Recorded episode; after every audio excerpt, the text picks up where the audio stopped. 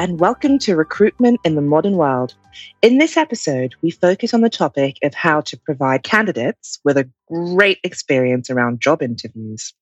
To discuss this, I'm pleased to have with me Fiona Wilson, Managing Director of FJ Wilson Talent Services. Welcome, Fiona. Thanks, Sarah. Awesome. Now, I'm literally diving right in. And so the first question inevitably one would say that comes to mind or arises during the interview process is the interviewee's salary expectations. At what stage in the process is it best to broach this topic? Oh, Sarah, thanks for raising that question. As you say quite um, correctly, you know, the interviewee's salary expectations do generally get explored during the actual interview process from my perspective and from our perspective, what is a better approach is to check candidate salary expectations actually in advance of the interview.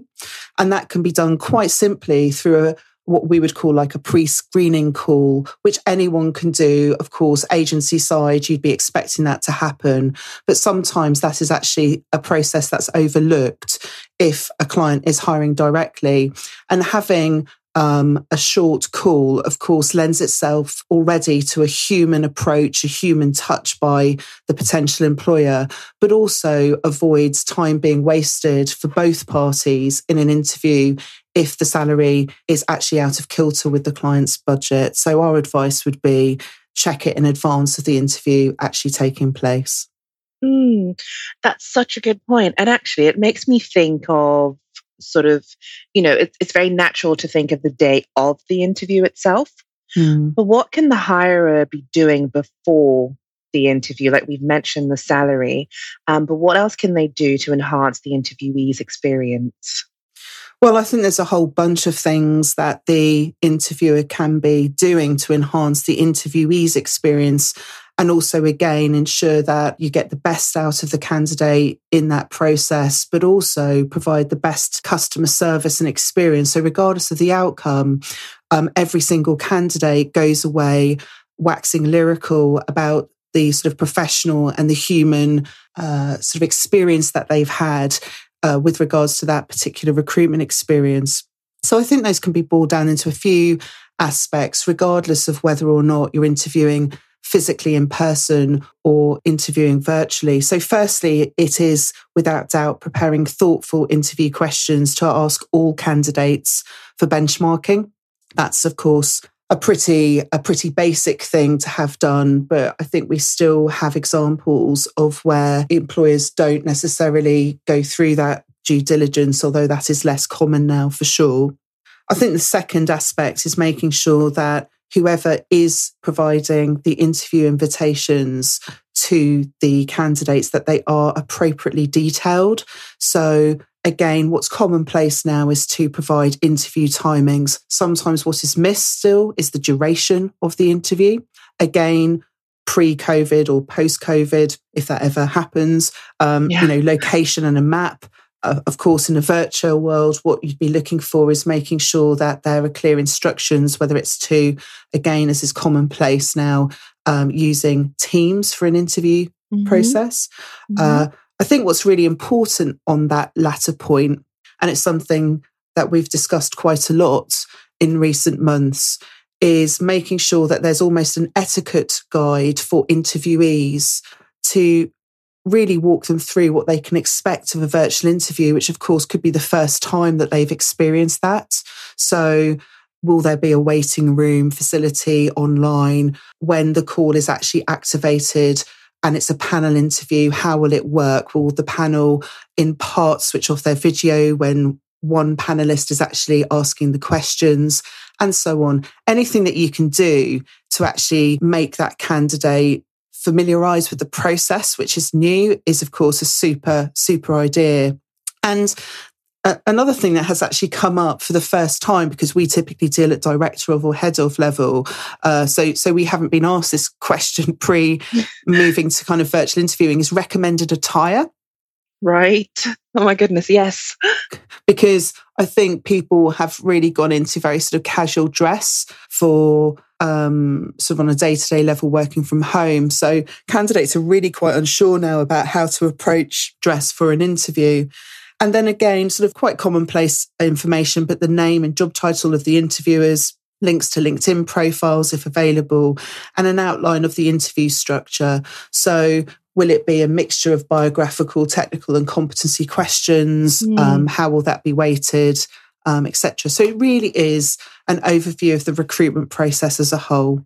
Yeah, and and what comes, uh, like you said earlier, it's um, making it human and having that clear sort of we could say protocols or hygiene check um, yeah. with the standards as as as we did pre-COVID, but now with COVID, there's this extra detail that everybody needs to have both on the interviewee side and the interviewer side. Absolutely, and, it, and it's very easy to overlook what are actually really critical details. So, for example, if you are meeting someone physically, something that again is often overlooked by clients is making sure that interviewees have contact numbers of people they can actually get hold of in case of any travel problems on the day, for example. Uh, so, again, on an agency level, we tend to be quite experienced at, at, mitigating that and making sure that that happens. When we move to a virtual setting, of course, mm. technology doesn't always work. You can have issues with Wi Fi stability that day. You could have a challenge where your computer suddenly goes into a software update and you press the wrong button. Oh and, my goodness. Yep. You know, sort of that, that, that, that, that sort of nightmare situation. right. Um, so making sure that you provide a contact number again which is a phone turned on of a panelist mm. in that situation, and that there is the preparation for the panel to move with ease onto an audio platform is again really important. I think it all goes down to again customer service, putting yourself sure. into the candidate's shoes, and also making sure that on an employer level you have had a run through, you have had a if it's the first time you've done it, um, a pre-interview meet mm. to make sure that everyone's really clear about etiquette as well and how to really try and relax a candidate in a setting where body language isn't necessarily coming across as much as it would do in a physical setting. Exactly. Thank you so much for that because actually it makes me think about one specific example in the candidate experience, which is, you know, the interviews often include a presentation from the candidate. Yeah. So, how can the hirer help with that part of the experience, you know, being now more typical in the virtual world? I think if candidates are required to make a presentation, the same rules really apply as if it was in a physical presentation setting. It's asking them to send a soft copy, but at least 24 hours before the interview right. itself, not a few hours before on the day where there's really little contingency. If again, that sort of contact in HR has technical issues themselves that day or is poorly, mm. um, etc. And it's checking that you're able to accommodate the candidate's IT requirements. I think again, it's being empathetic, sympathetic, mm. that for a lot of candidates, a virtual interview could still be at this point in time the first time that they've interviewed in that way. And perhaps offering them the opportunity to either have the control of presenting themselves or actually one of the panelists doing that where the interviewee can say next slide next slide etc again it's just really trying to make sure that as an employer you get the best out of the candidate in a situation which is still not necessarily at all alien but it's hmm. certainly mm. not how we've been brought up to interview exactly and it and it, and it just makes me think about all those all those different stress points right mm. um and speaking of which one potential source of stress for candidates um, might be a personal note here is what happens when they first arrive at the interview or in this case again you know living in sort of the during the pandemic when a host allows you into the Zoom room or an MS Teams room, what should the hirer do to make sure that goes smoothly?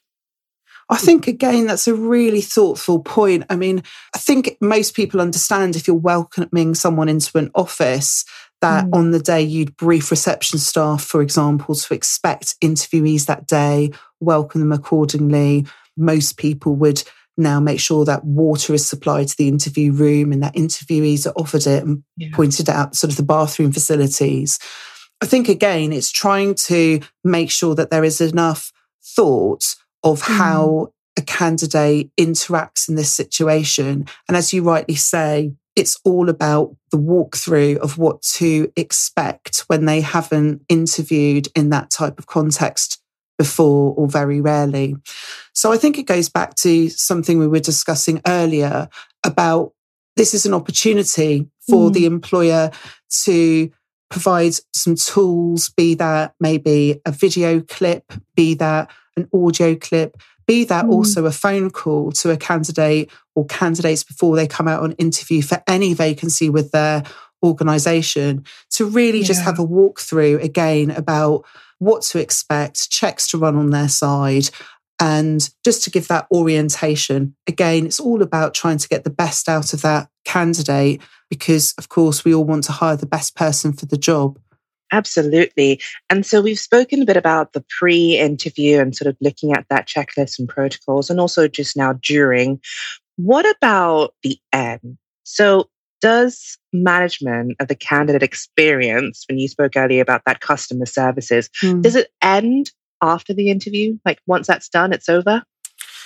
Well, I think I think that all boils down to what your thoughts and views are on how you want to come across as an employer, what your beliefs are from a customer service, how much um, you put, how much weight you put on the impression that candidates have of you, which are built up sort of mm. during the actual interview and recruitment process.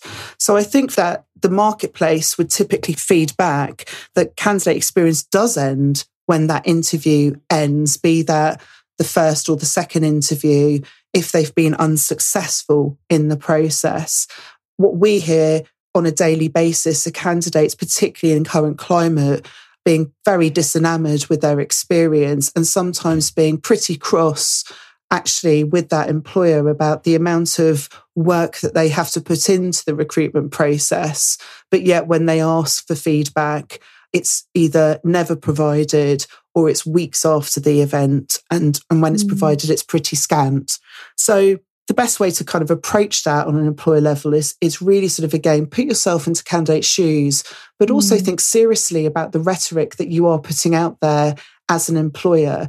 If you believe in the in the power of the employer brand, then from a tactical perspective, it absolutely makes sense to do small things that on a combined approach give a very positive impression. And they're quite mm-hmm. simple. Things like sending out a thank you, for example, and making sure that that is personalized, goes down um, a treat with the majority of people. It's an appreciation of people's time. Yeah. I think also it's a reasonable request that you are provided with feedback after an interview or a second interview and having that time to constructively be provided with the points mm. where you didn't score as strongly as other candidates and why are you know real powerful takeaways for someone's professional development but also do show that reciprocality and again it's all about the human touch isn't it um, absolutely yeah so I think uh, what, what a lot of employers miss at that point is that recognition that candidates in themselves are a stakeholder group. And mm-hmm. particularly in an interconnected area that can produce some noise on a cumulative level about their experience and potentially what it's like to work for that organization. That is so true. Sort of valuing that, that like you just said, valuing that time that the candidate puts in to prepare. Yes. And um, turn up to an interview. Very much so. So, with that, I, I, do know you also produce print and online resources on this specific topic. So, where can listeners who want to learn a little bit more or go into the detail, where can they find that? Thanks, Sarah, for that point. Yes, we do produce print and online resources. So, in terms of print, if a, a hiring manager or, or a sort of HR department wants any copies, they can request those by getting in contact with us via the info at fjwilson.com address. Mm. Uh, what is, of course, more commonplace uh, during the current pandemic is for those tools to be accessed online. So, very easily navigated to by the fjwilson.com website under clients and under resources. We're also going to be uh, recording audio versions of those shortly. And again, those will be published on the same page in our website. And again, we're also going to reproduce those on a video content level. Because I think, again, what we're hearing from the marketplace mm. and appreciating is that different people access tools in different ways. And we need to make sure that we're sort of leading the way in that regard to make life as easy as possible for the stakeholders who are, again, accessing those tools, be they clients, be they candidates. Excellent. Thank you, Fiona. I, I think, and actually, no, I know you've given us very tangible and practical guidance on this topic, um, just in sort of under under 10 minutes or so. So just to finish off, you're MD of FJ Wilson Talent Services. What is your company's offer in the area we've just discussed? So, in terms of helping our clients improve their candidate experience. That's something that we are absolutely equipped to do in the consultation process. It's, it's really sort of that joined up dialogue, really looking at sort of sharing best practice, sharing ideas, because when you're working for anywhere, your view is, of course, limited to the way of thinking for your particular organization. And what's always good is to get those reference points from an expert who is used to dealing sort of within the market who perhaps can help evolve your own processes particularly mm. in this sort of new very virtual world that we're all living through we also do offer consultancy for clients per se who are looking to either set up or improve their own in-house capability so if a client is looking for something on a broader level again that's mm. a service that we do provide Excellent. And where can listeners go to find out a bit more? I think as before, Sarah, they can visit our website, fjwilson.com, or always best is just to speak to us. Um, give us a call on our main number, which is 0203 195 3600. Excellent. Thank you, Fiona. Thank you to our listeners, and please join us for the next episode of Recruitment in the Modern World. The music today for this episode comes courtesy of the composer.